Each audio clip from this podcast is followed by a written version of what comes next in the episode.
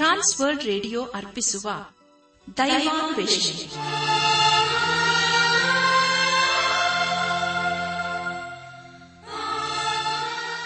ಒಲಮೆಯ ಶ್ರೋತೃ ಬಾಂಧವರೇ ಈಗ ಪ್ರಸಾರವಾಗುವ ದೈವಾನ್ವೇಷಣೆ ಕಾರ್ಯಕ್ರಮವನ್ನು ಆಲಿಸಲು ನಿಮ್ಮನ್ನು ಹೃತ್ಪೂರ್ವಕವಾಗಿ ಕ್ರಿಸ್ತೇಸುವಿನ ಹೆಸರಿನಲ್ಲಿ ಆಮಂತ್ರಿಸುತ್ತೇವೆ.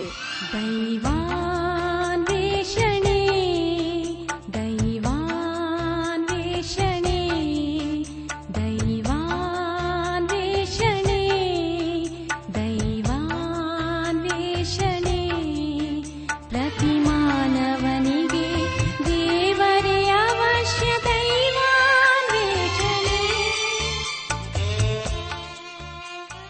ಶ್ರೋತೃಗಳೇ ನಿಮ್ಮ ಉತ್ತೇಜನಕರವಾದ ಪತ್ರ, ಇಮೇಲ್ ಹಾಗೂ ದೂರವಾಣಿ ಕರೆಗಳಿಗಾಗಿ ನಾವು ಚಿರಋಣಿಗಳಾಗಿದ್ದೇವೆ ಈ ದಿನವೂ ಸಹ ನಮ್ಮ ಕಾರ್ಯಕ್ರಮವನ್ನು ಆಲಿಸಿ ಪತ್ರ ಬರೆಯಿರಿ.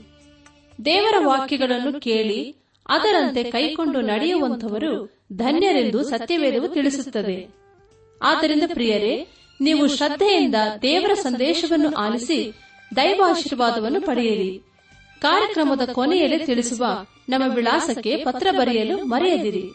ಬನ್ನಿ ಪ್ರಿಯರೇ, ಆಲಿಸಿರಿ ದೈವಾನ್ವೇಷಣೆ ಕಾರ್ಯಕ್ರಮವನ್ನು.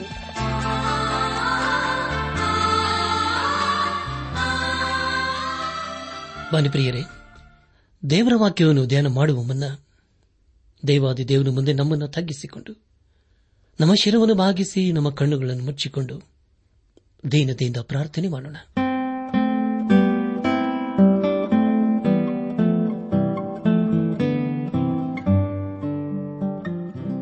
ಭೂಪರ ಲೋಕಗಳ ಒಡೆಯನೆ. ಎಲ್ಲ ಆಶೀರ್ವಾದಗಳ ಮೂಲ ಕಾರಣನೆ. ಸ್ತುತಿ ಘನಮಾನ ಮಹಿಮೆಗಳ ಮಧ್ಯದಲ್ಲಿ ವಾಸ ಮಾಡುವಾತನೆ. ನಿನ್ನ ಪರಿಶುದ್ಧವಾದ ನಾಮವನ್ನು ಕೊಂಡಾಡಿ, ಆಡಿ ಸ್ತುತಿಸುತ್ತವೆ. ಕರ್ತನೆ ದೇವಾದ ದೇವನೇ, ನಿನ್ನ ನಮ್ಮ ಜೀವಿತ ಕಾಲವೆಲ್ಲ ನಂಬಿಗಸ್ತನಾಗಿದ್ದುಕೊಂಡು ಅನುದಿನವನ್ನು ನಮ್ಮ ನಡೆಸುತ್ತಾ ಬಂದಿರುವುದಕ್ಕಾಗಿ ನಿನಗೆ ಸ್ತೋತ್ರಪ್ಪ. ಈ ದಿನ ಮೊದಲುಗೊಂಡು ನಿನ್ನಮ್ಮನ್ನು ಆಶೀರ್ವಸಿದಿ ಅದಕ್ಕನ್ನು ಸ್ತೋತ್ರ. ಈಗಲೂ ಕರ್ತನೆ ನಿನ್ನ ಜೀವನ ವಾಕ್ಯವನ್ನು ಧ್ಯಾನ ಮಾಡುವ ನಮಗೆ ನಿನ್ನ ಆತ್ಮನ ಸಾವನ್ನು ಅನುಗ್ರಹಿಸು. ನಾವೆಲ್ಲರೂ ನಿನ್ನ ವಾಕ್ಯಕ್ಕೆ ವಿಧೇಯರಾಗಿ ಜೀವಿಸುತ್ತಾ ನಿನ್ನ ಆಶೀರ್ವಾದಕ್ಕೆ ಪಾತ್ರರಾಗಲು ದಯ ತೋರಿಸು. ಎಲ್ಲ ಘನ, ಮಾನ, ಮಹಿಮೆ, ಪ್ರಭಾವಗಳು ನಿನಗೆ ಮಾತ್ರ ಸಲ್ಲುವುದಾಗಲಿ ನಮ್ಮ ಪ್ರಾರ್ಥನೆ ಸ್ತೋತ್ರಗಳನ್ನು ಏಸುವಿಗಾಗಿ ಕೇಳು ತಂದೆಯೇ. ಆಮೇಲೆ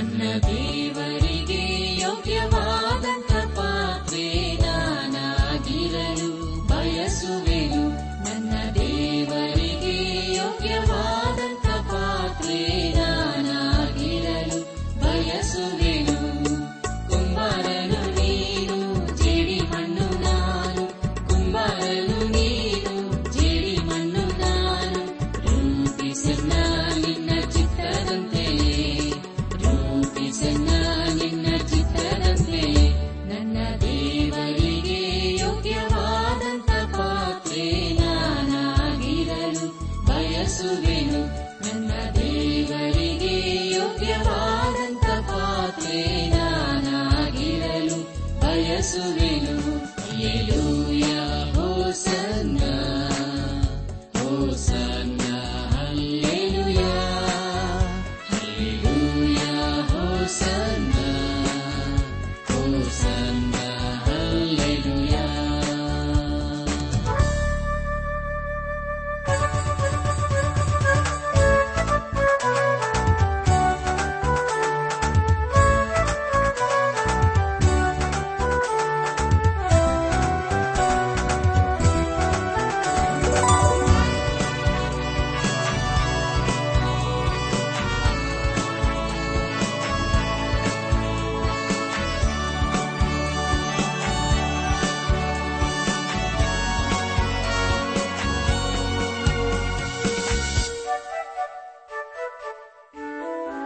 ನನ್ನ ಪಾತ್ರೆಯು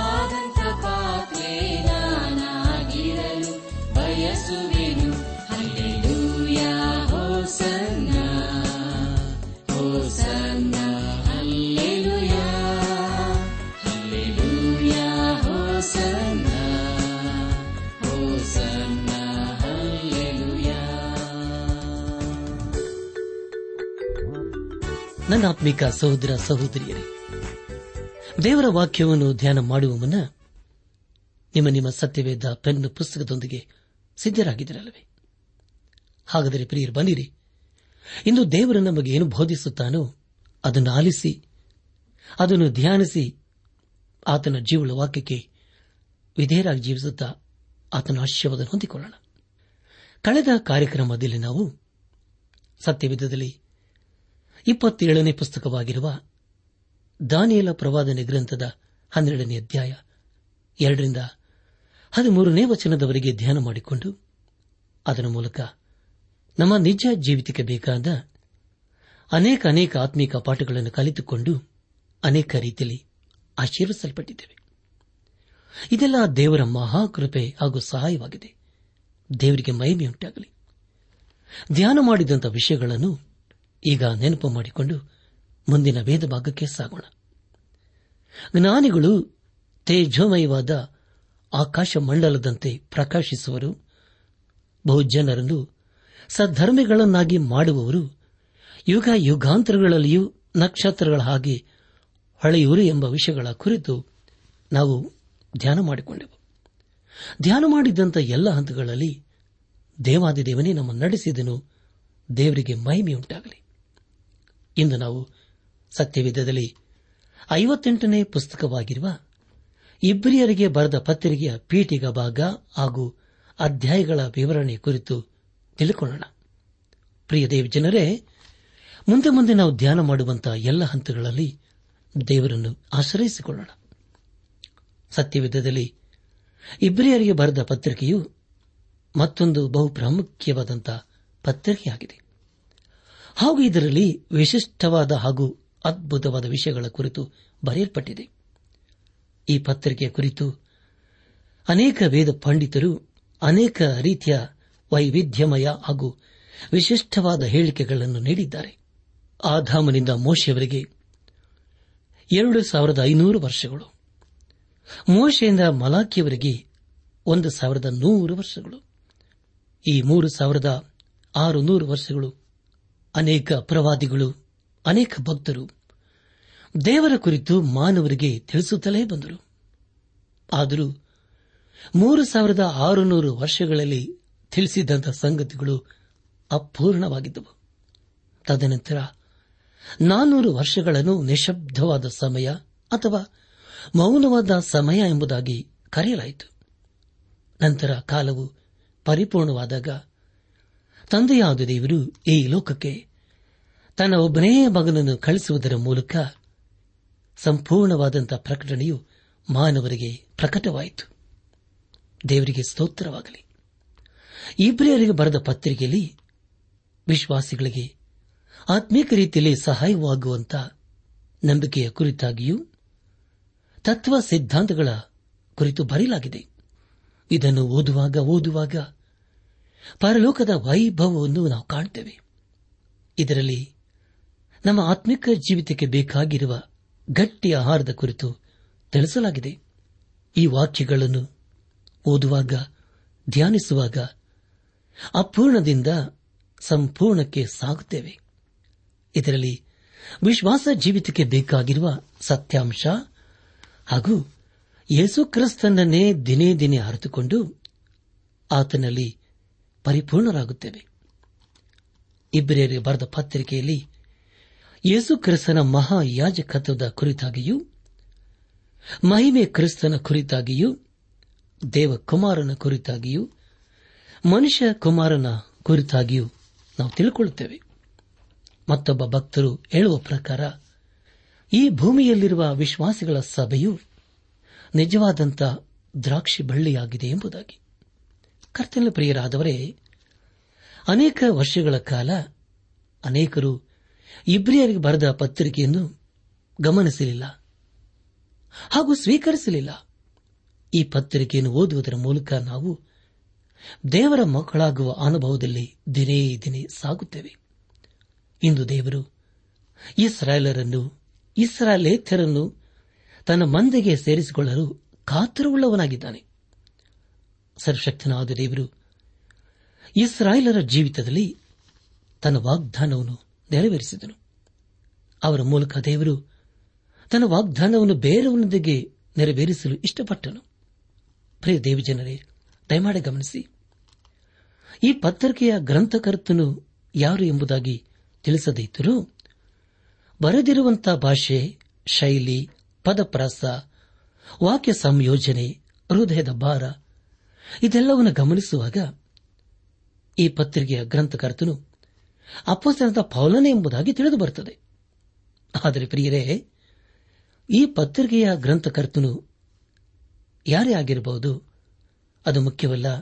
ಆದರೆ ದೇವರು ಪರಿಶುದ್ಧಾತ್ಮನ ಮೂಲಕ ಬರೆಸಿದಂಥ ದೇವರ ವಾಕ್ಯವು ಬಹು ಪ್ರಾಮುಖ್ಯವಾಗಿವೆ.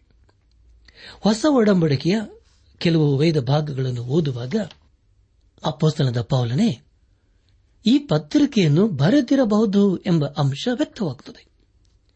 ಉದಾಹರಣೆಗಾಗಿ ಈ ಬಿರಿಯರಿಗೆ ಬರೆದ ಪತ್ರಿಕೆ ಹತ್ತನೇ ಅಧ್ಯಾಯ, ಮೂವತ್ನಾಲ್ಕನೇ ವಚನ, ಹದಿಮೂರನೇ ಅಧ್ಯಾಯ, ಇಪ್ಪತ್ಮೂರು ಹಾಗೂ ಇಪ್ಪತ್ನಾಲ್ಕನೇ ವಚನಗಳು, ಪೇತ್ರನು ಬರೆದಂತಹ ಎರಡನೇ ಪತ್ರಿಕೆ, ಮೂರನೇ ಅಧ್ಯಾಯ, ಹದಿನೈದನೇ ಹಾಗೂ ಹದಿನಾರನೇ ವಚನಗಳನ್ನು ಓದುವಾಗ ಅಪ್ಪಸ್ತನದ ಪೌಲನೇ, ಇಬ್ರಿಯರಿಗೆ ಈ ಪತ್ರಿಕೆಯನ್ನು ಬರೆದಿರುವ ವಿಷಯ ವ್ಯಕ್ತವಾಗುತ್ತದೆ.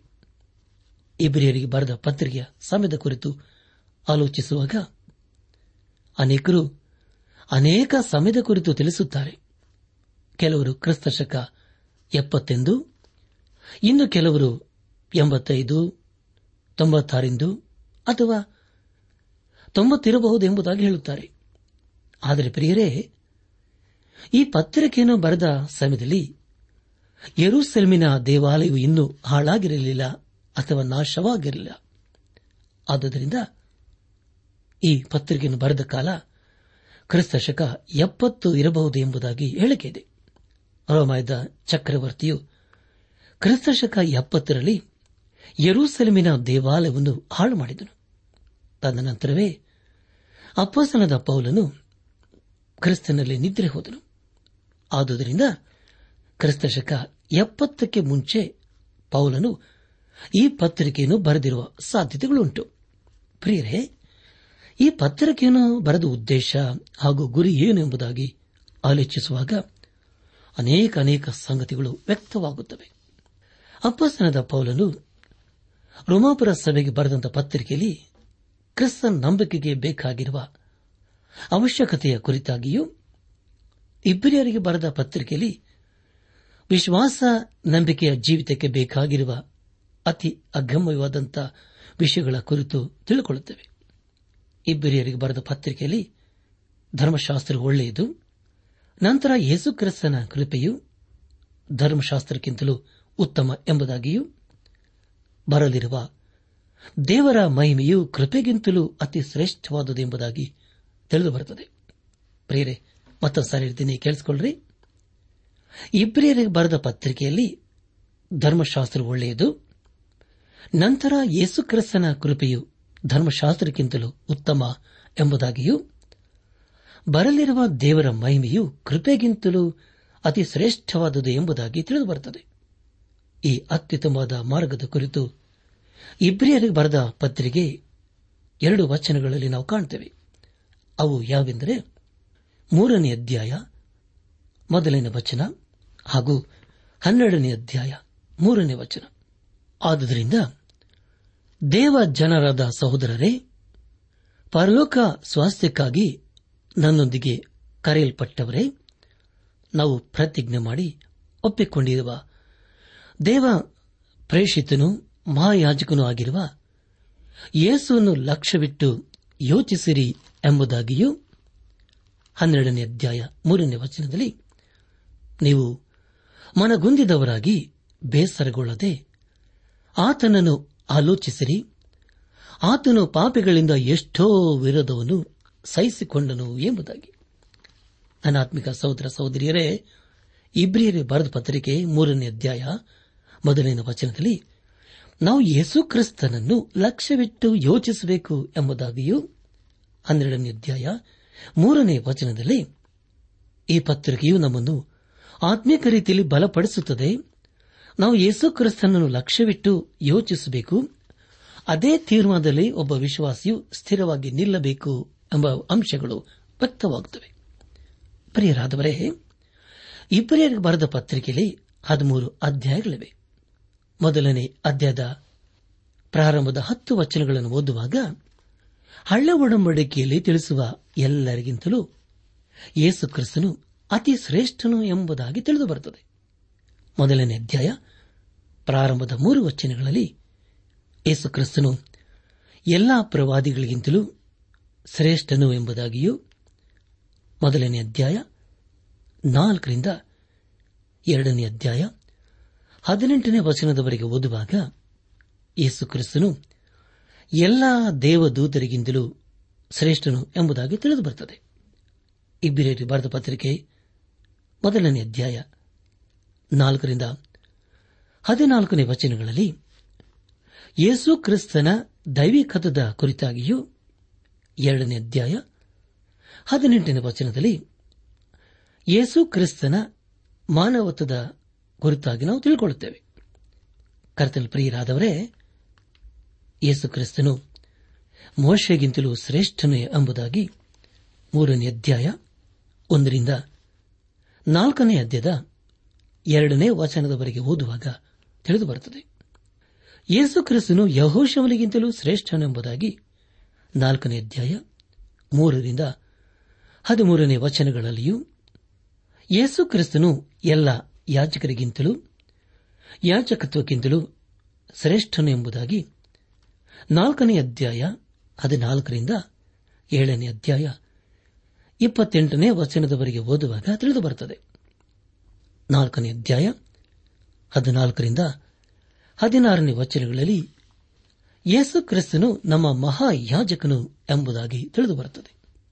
ಐದನೇ ಅಧ್ಯಾಯ, ಒಂದರಿಂದ ಹತ್ತನೇ ವಚನದವರೆಗೆ ಓದುವಾಗ ಯಾಜಕನ ವೃತ್ತಿಯ ವಿವರಣೆ ಕುರಿತು ತಿಳಿಸಲಾಗಿದೆ. ಏಳನೇ ಅಧ್ಯಾಯ ಒಂದರಿಂದ ಇಪ್ಪತ್ತೆಂಟನೇ ವಚನಗಳನ್ನು ಓದುವಾಗ ಮೆಲ್ಕಿಜೇದೇಕನಿಗಿಂತಲೂ ಯೇಸು ಕ್ರಿಸ್ತನೇ ನಮ್ಮ ಅತಿ ಶ್ರೇಷ್ಠವಾದ ಮಹಾಯಾಜಕನೆಂಬುದಾಗಿ ತಿಳಿದುಬರುತ್ತದೆ. ಯೇಸು ಕ್ರಿಸ್ತನು ಸಂಪೂರ್ಣವಾದಂಥ, ಪರಿಪೂರ್ಣವಾದಂಥ ಯಾಜಕನು ಎಂಬುದಾಗಿ ಏಳನೇ ಅಧ್ಯಾಯ ಒಂದರಿಂದ ಇಪ್ಪತ್ತೆಂಟನೇ ವಚನಗಳನ್ನು ಓದುವಾಗ ತಿಳಿದುಬರುತ್ತದೆ. ಎಂಟನೇ ಅಧ್ಯಾಯ ಒಂದರಿಂದ ಹತ್ತನೇ ಅಧ್ಯಾಯದ ಮೂವತ್ತೊಂಬತ್ತನೇ ವಚನದವರೆಗೆ ಓದುವಾಗ ಯೇಸು ಕ್ರಿಸ್ತನು ನಮ್ಮ ಮಹಾಯಾಜಕನು ಎಂಬುದಾಗಿಯೂ ಒಳ್ಳೆಯ ವಾಗ್ದಾನದೊಂದಿಗೆ ಕಟ್ಟಲ್ಪಟ್ಟಿದೆ ಎಂಬುದಾಗಿಯೂ ಎಂಟನೇ ಅಧ್ಯಾಯ ಪ್ರಾರಂಭದ ಐದು ವಚನಗಳಲ್ಲಿ ನಿಜವಾದಂಥ ಮಂಜೂಷ ಎಂಬುದಾಗಿಯೂ ಎಂಟನೇ ಅಧ್ಯಾಯ ಆರರಿಂದ ಹದಿಮೂರನೇ ವಚನಗಳಲ್ಲಿ ಹಳೆದಕ್ಕಿಂತಲೂ ಹೊಸ ಒಡಂಬಡಿಕೆಯು ಮೇಲು ಎಂಬುದಾಗಿಯೂ ಒಂಬತ್ತನೇ ಅಧ್ಯಾಯ ಹನ್ನೊಂದರಿಂದ ಹತ್ತನೇ ಅಧ್ಯಾಯದ ಹದಿನೆಂಟನೇ ವಚನದವರೆಗೆ ಓದುವಾಗ ಅತಿ ಶ್ರೇಷ್ಠವಾದ ತ್ಯಾಗ ಎಂಬುದಾಗಿಯೂ ಹತ್ತನೇ ಅಧ್ಯಾಯ ಹತ್ತೊಂಬತ್ತರಿಂದ ಇಪ್ಪತ್ತೈದನೇ ವಚನದವರೆಗೆ ಓದುವಾಗ ಉತ್ತೇಜನಕರವಾದ ಸಂದೇಶ ಎಂಬುದಾಗಿಯೂ ಹತ್ತರಿಂದ ಹದಿಮೂರನೇ ಅಧ್ಯಾಯಗಳಲ್ಲಿ ಯೇಸು ಕ್ರಿಸ್ತನು ನಮಗೆ ಆಶೀರ್ವಾದಗಳನ್ನು ಹಾಗೂ ಕಾರ್ಯಗಳನ್ನು ಕೊಡುವನಾಗಿದ್ದಾನೆ ಎಂಬುದಾಗಿಯೂ ಹನ್ನೊಂದನೇ ಅಧ್ಯಾಯ ಒಂದರಿಂದ ನಲವತ್ತನೇ ವಚನಗಳಲ್ಲಿ ನಂಬಿಕೆಯ ಕುರಿತಾಗಿಯೂ ಹನ್ನೆರಡನೇ ಅಧ್ಯಾಯ ಒಂದರಿಂದ ಇಪ್ಪತ್ತೊಂಬತ್ತನೇ ವಚನಗಳಲ್ಲಿ ನಿರೀಕ್ಷೆಯ ಕುರಿತಾಗಿಯೂ ಹನ್ನೆರಡನೇ ಅದ್ಯದ ಪ್ರಾರಂಭದ ಎರಡು ವಚನಗಳಲ್ಲಿ ವಿಶ್ವಾಸಿಯ ಹೋರಾಟದ ಕುರಿತಾಗಿಯೂ ಹನ್ನೆರಡನೇ ಅಧ್ಯಾಯ ಮೂರರಿಂದ ಹದಿನಾಲ್ಕನೇ ವಚನಗಳಲ್ಲಿ, ವಿಶ್ವಾಸಿಗಳು ಸ್ಥಿರವಾಗಿ, ದೃಢವಾಗಿ ನಿಲ್ಲಬೇಕು ಎಂಬುದಾಗಿಯೂ ಪ್ರೀತಿಯ ಕುರಿತು ಹದಿಮೂರನೇ ಅಧ್ಯಾಯ ಒಂದರಿಂದ ಇಪ್ಪತ್ತೈದನೇ ವಚನಗಳಲ್ಲಿಯೂ ವಿಶ್ವಾಸಿಯ ರಹಸ್ಯವಾದ ಜೀವಿತದ ಕುರಿತು ಹದಿಮೂರನೇ ಅಧ್ಯಾಯದ ಪ್ರಾರಂಭದ ಆರು ವಚನಗಳಲ್ಲಿಯೂ ವಿಶ್ವಾಸಿಯ ಸಾಮಾನ್ಯ ಜೀವನದ ಕುರಿತು ಹದಿಮೂರನೇ ಅಧ್ಯಾಯ ಏಳರಿಂದ ಹದಿನಾಲ್ಕನೇ ವಚನಗಳಲ್ಲಿಯೂ ವಿಶ್ವಾಸಿಯ ಆತ್ಮಿಕ ಜೀವಿತದ ಕುರಿತು ಹದಿಮೂರನೇ ಅಧ್ಯಾಯ ಹದಿನೈದರಿಂದ ಹತ್ತೊಂಬತ್ತನೇ ವಚನಗಳಲ್ಲಿಯೂ ಕೊನೆಯದಾಗಿ ಅಂತ್ಯಾಶೀರ್ವಾದದ ಕುರಿತು ಹದಿಮೂರನೇ ಅಧ್ಯಾಯ ಇಪ್ಪತ್ತರಿಂದ ಇಪ್ಪತ್ನಾಲ್ಕನೇ ವಚನಗಳಲ್ಲಿ ನಾವು ಓದುತ್ತೇವೆ. ನನ್ನ ಆತ್ಮಿಕ ಸಹೋದರ ಸಹೋದರಿಯರೇ ನಾವು ಈಗಾಗಲೇ ತಿಳಿದುಕೊಂಡಾಗೆ ಇಬ್ರಿಯರಿಗೆ ಬರೆದ ಪತ್ರಿಕೆಯಲ್ಲಿ ಹದಿಮೂರು ಅಧ್ಯಾಯಗಳಿವೆ. ನಂಬಿಕೆಯನ್ನು ಹುಟ್ಟಿಸುವವನು ಪೂರೈಸುವನು ಆಗಿರುವ ಯೇಸು ಕ್ರಿಸ್ತನ ಮೇಲೆ ದೃಷ್ಟಿಯಿಟ್ಟು ನಮಗೆ ನೇಮಕವಾದ ಓಟವನ್ನು ಸಿರಚಿದಿಂದ ಓಡಬೇಕಾದರೆ ಪ್ರಿಯರೇ, ಮೊದಲು ನಾವು ದೇವರ ವಾಕ್ಯದಲ್ಲಿ ಬೆಳೆಯಬೇಕು.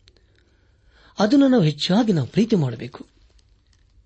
ನಾವು ಮಾಡುವ ಒಳ್ಳೆಯ ಕಾರ್ಯಗಳಿಂದ ಪ್ರಿಯರೇ, ನಮ್ಮ ಪಾಪವು ಪರಿಹಾರವಾಗುವುದಿಲ್ಲ. ಬದಲಾಗಿ, ಇಬ್ರಿಯ ಗ್ರಂಥಕರ್ತನು ತಿಳಿಸುವುದೇನೆಂದರೆ ರಕ್ತದಾರಿಲ್ಲದೆ ಪಾಪ ಪರಿಹಾರವಿಲ್ಲ ಎಂಬುದಾಗಿ. ಹೌದಲ್ಲ ಪ್ರಿಯರೇ, ಧರ್ಮಶಾಸ್ತ್ರದ ಪ್ರಕಾರ ಸ್ವಲ್ಪ ಕಡಿಮೆ ಎಲ್ಲ ವಸ್ತುಗಳು ರಕ್ತದಿಂದಲೇ ಶುದ್ದೀಕರಿಸಲ್ಪಡುವು ರಕ್ತದಾರಿ ಇಲ್ಲದೆ ಪಾಪ ಪರಿಹಾರ ಉಂಟಾಗುವುದಿಲ್ಲ ಎಂಬುದೇ ಈ ಪತ್ರಿಕೆಯ ವಾದವಾಗಿದೆ. ಆದ್ದರಿಂದ ಪ್ರಿಯ ದೇವಜನರೇ, ಈ ಪತ್ರಿಕೆಯನ್ನು ಪ್ರಾರ್ಥನಾ ಪೂರ್ವಕವಾಗಿ ನಾವು ಓದುವುದಾದರೆ, ಧ್ಯಾನಿಸುವುದಾದರೆ ಖಂಡಿತವಾಗಿ. ಇದು ನಮ್ಮ ನಿಜ ಜೀವಿತಕ್ಕೆ ಅನೇಕ ಆಶೀರ್ವಾದಗಳ ಕುರಿತು ನಮಗೆ ತಿಳಿಸಿಕೊಡುತ್ತದೆ. ನನ್ನ ಆತ್ಮೀಕ ಸಹೋದರ ಸಹೋದರಿಯರೇ, ಉಳಿದಿರುವಂತಹ ಸಮಯದಲ್ಲಿ ನಾವು ಇಬ್ಬರಿಯರಿಗೆ ಬರೆದ ಪತ್ರಿಕೆಯ ಮೊದಲನೇ ಅಧ್ಯಾಯದ ಪೀಠಿಕಾ ಭಾಗದ ಕುರಿತು ತಿಳಿದುಕೊಳ್ಳೋಣ. ಈ ಮೊದಲನೇ ಅಧ್ಯಾಯದ ಪ್ರಾರಂಭದಲ್ಲಿ ದೈವಿಕ ಸಿದ್ಧಾಂತದ ಕುರಿತು ಬರೆಯಲಾಗಿದೆ. ಒಂದರಿಂದ ಹತ್ತನೇ ಅಧ್ಯಾಯಗಳಲ್ಲಿ ಯೇಸು ಕ್ರಿಸ್ತನು ಹಳೆ ಒಡಂಬಡಿಕೆಯ ಭಕ್ತರಿಗಿಂತಲೂ ಅತಿ ಶ್ರೇಷ್ಠನೆಂಬುದಾಗಿ ತಿಳಿದುಬರುತ್ತದೆ. ಕೊನೆ ಭಾಗವು ಕ್ರಿಸ್ತಿಯ ಅನುಭವದ ಕುರಿತು ತಿಳಿಸುತ್ತದೆ. ಇದರಲ್ಲಿ ಬರೆದಿರುವ ವಿಧಾನವನ್ನು ಪೌಲನು ತಾನು ಬೇರೆ ಪತ್ರಿಕೆಗಳನ್ನು ಬರೆಯುವಾಗ ಉಪಯೋಗಿಸಿಕೊಂಡಿರಬಹುದು ಎಂಬುದಾಗಿ ಕೆಲವರು ಹೇಳುತ್ತಾರೆ. ಅಂದರೆ ಪ್ರಿಯರೇ ಮೊದಲು ದೈವಿಕ ಸಿದ್ಧಾಂತ ಹಾಗೂ ಕ್ರಿಸ್ತಿಯ ಜೀವಿತದ ಅನುಭವದ ವಿಷಯ. ಈ ಎಲ್ಲಾ ಸಂಗತಿಗಳನ್ನು ಓದುವಾಗ ಈ ಪತ್ರಿಕೆಯನ್ನು ಪೌಲನೇ ಬರೆದಿರಬಹುದು ಎಂಬುದಾಗಿ ತಿಳಿದುಬರುತ್ತದೆ. ಅದು ಏನೇ ಇರಲಿ, ನಾವು ಧ್ಯಾನ ಮಾಡುತ್ತಾ ಇರುವಂಥದ್ದು ದೇವರ ವಾಕ್ಯವಾಗಿದೆ. ಅದನ್ನು ದೇವರ ಆತ್ಮನು ನಮಗೋಸ್ಕರ ಬರೆಸಿದ್ದಾನೆ. ದೇವರ ಆತ್ಮನು ಬರೆಸಿದ ಸಂಗತಿಗಳು ಅತಿ ಪ್ರಾಮುಖ್ಯವಾಗಿವೆ. ಆದುದರಿಂದ ಯಾರು ಬರೆದರು ಎನ್ನುವ ವಿಷಯ ಮುಖ್ಯವಲ್ಲ. ಸತ್ಯವೇದದಲ್ಲಿ ಇಬ್ರಿಯರಿಗೆ ಬರೆದ ಪತ್ರಿಕೆಯು ಬಹು ಪ್ರಾಮುಖ್ಯವಾದಂತಹ ಪತ್ರಿಕೆಯಾಗಿದೆ. ಎಲ್ಲ ವೇದ ಪಂಡಿತರು ಈ ಪತ್ರಿಕೆಯಲ್ಲಿ ಯೇಸುಕ್ರಿಸ್ತನ ಕುರಿತು ತಿಳಿಸಿರುವ ವಿಷಯವನ್ನು ಒಪ್ಪಿಕೊಳ್ಳುತ್ತಾರೆ. ಯೋಹಾನ್ ಬರೆದ ಸುವಾರ್ತೆ ಹದಿನಾರನೇ ಅಧ್ಯಾಯ ಹನ್ನೆರಡರಿಂದ ಹದಿನೈದನೇ ವಚನಗಳಲ್ಲಿ ಹೀಗೆ ಓದುತ್ತೇವೆ, ನಾನು ನಿಮಗೆ ಹೇಳಬೇಕಾದದ್ದು ಇನ್ನು ಬಹಳ ಉಂಟು. ಆದರೆ ಸದ್ಯಕ್ಕೆ ಅದನ್ನು ಹೊರಲಾರಿರಿ. ಸತ್ಯದ ಆತ್ಮನು ಬಂದಾಗ ಆತನು ನಿಮ್ಮನ್ನು ನಡೆಸಿಕೊಂಡು ಹೋಗಿ ಸಕಲ ವಿಷಯದಲ್ಲಿಯೂ ಸತ್ಯಕ್ಕೆ ಸೇರಿಸುವನು.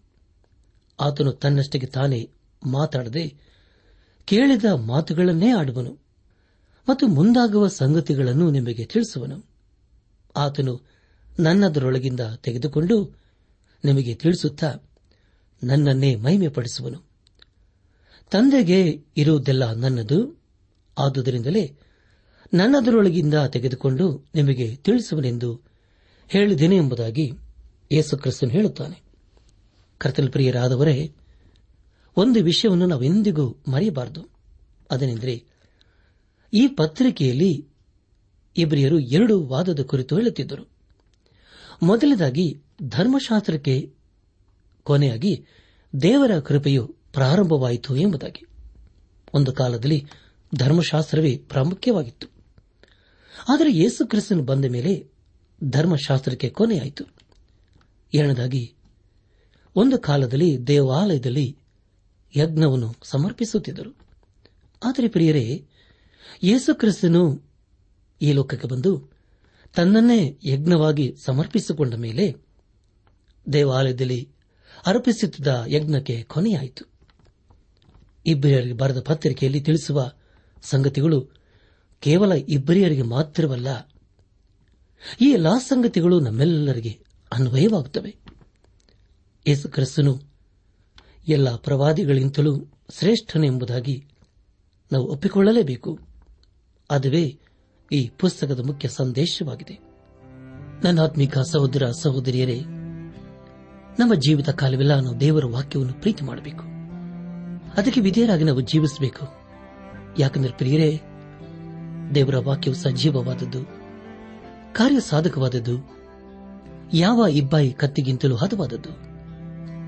ಪ್ರಾಣ ಆತ್ಮಗಳನ್ನು, ಕೀಲು ಮಜ್ಜೆಗಳನ್ನು ವಿಭಾಗಿಸುವಷ್ಟು ಮಟ್ಟಿಗೂ ತೂರಿ ಹೋಗುವಂಥದ್ದು, ಹೃದಯದ ಆಲೋಚನೆಗಳನ್ನು, ಉದ್ದೇಶಗಳನ್ನು ವಿವೇಚಿಸುವಂತದ್ದಾಗಿದೆ ಎಂಬುದಾಗಿ ದೇವರ ವಾಕ್ಯ ತಿಳಿಸಿಕೊಡುತ್ತದೆ ಆದ್ದರಿಂದ ಪ್ರಿಯ ದೇವಜನರೇ ದೇವರ ವಾಕ್ಯವನ್ನು ಪ್ರೀತಿ ಮಾಡುತ್ತಾ, ದೇವರ ವಾಕ್ಯಕ್ಕೆ ಅಧೀನರಾಗಿ, ವಿಧೇಯರಾಗಿ, ಬದ್ಧರಾಗಿ ಜೀವಿಸುತ್ತಾ, ದೇವರಿಗೆ ಮೆಚ್ಚುಗೆ ಆದುದನ್ನು ಮಾಡುತ್ತಾ, ನಮ್ಮ ಜೀವಿತವನ್ನು ಯೇಸು ಕ್ರಿಸ್ತನಿಗೆ ಸಮರ್ಪಿಸಿಕೊಂಡು ಆತನನ್ನೇ ನಮ್ಮ ಸ್ವಂತ ರಕ್ಷಕನು ನಾಯಕನು, ನಮ್ಮ ಮಹಾಯಾಜಕನು ಶ್ರೇಷ್ಠ ಕುರುಬನೆಂಬುದಾಗಿ ಒಪ್ಪಿಕೊಂಡು ಆತನಿಗಾಗಿ ಜೀವಿಸುತ್ತಾ, ಆತನ ಆಶೀರ್ವಾದಕನ ಪಾತ್ರರಾಗೋಣ. ಆಗಾಗುವಂತೆ ತಂದೆಯಾದ ದೇವರು ಯೇಸು ಕ್ರಿಸ್ತನ ಮೂಲಕ ನಮ್ಮೆಲ್ಲರನ್ನು ಆಶೀರ್ವದಿಸಿ ನಡೆಸಲಿ.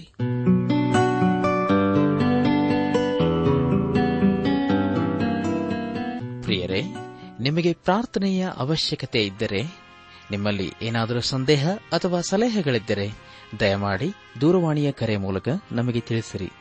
ನಮ್ಮ ಮೊಬೈಲ್ ದೂರವಾಣಿ ಸಂಖ್ಯೆ ಒಂಬತ್ತು ಎಂಟು ನಾಲ್ಕು ಐದು ಆರು ಒಂದು ಆರು ನಾಲ್ಕು, ಒಂದು, ಎರಡು.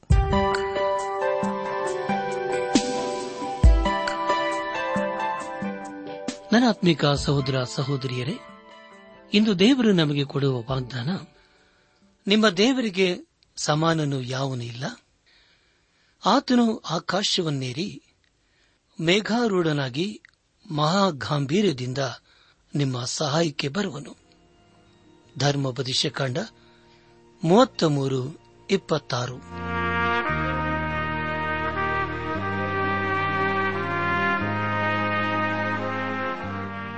ದೈವಾನ್ವೇಷಣೆ ಕಾರ್ಯಕ್ರಮ ಹೇಗಿತ್ತು ಪ್ರಿಯರೇ? ದೇವರ ವಾಕ್ಯ ಹಾಗೂ ಸುಮಧುರ ಹಾಡುಗಳನ್ನ ನೀವು ಆಲಿಸಿದ್ದಕ್ಕಾಗಿ ಅಭಿನಂದಿಸುತ್ತೇವೆ. ನಾವು ಪ್ರಸಾರ ಮಾಡುವ ಹಾಡುಗಳು ನಿಮಗೆ ಮೆಚ್ಚುಗೆಯಾದರೆ ನಮಗೆ ತಿಳಿಸಿರಿ.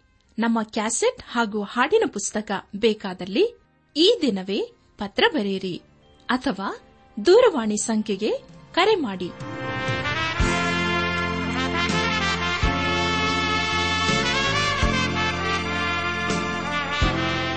ನಮ್ಮ ವಿಳಾಸ ದೈವಾನ್ ವೇಷಣೆ, ಟ್ರಾನ್ಸ್ ವರ್ಲ್ಡ್ ರೇಡಿಯೋ ಇಂಡಿಯಾ, ಟಪಾಲು ಸಂಖ್ಯೆ ನಾಲ್ಕು ಮೂರು ಎರಡು ಸೊನ್ನೆ, ಬೆಂಗಳೂರು ಐದು ಆರು ಸೊನ್ನೆ ಸೊನ್ನೆ ನಾಲ್ಕು ಮೂರು. ನಮ್ಮ ಇಮೇಲ್ ವಿಳಾಸ KAN TTB at radio eight eight two dot com ನಮಸ್ಕಾರ ಪ್ರಿಯರೇ.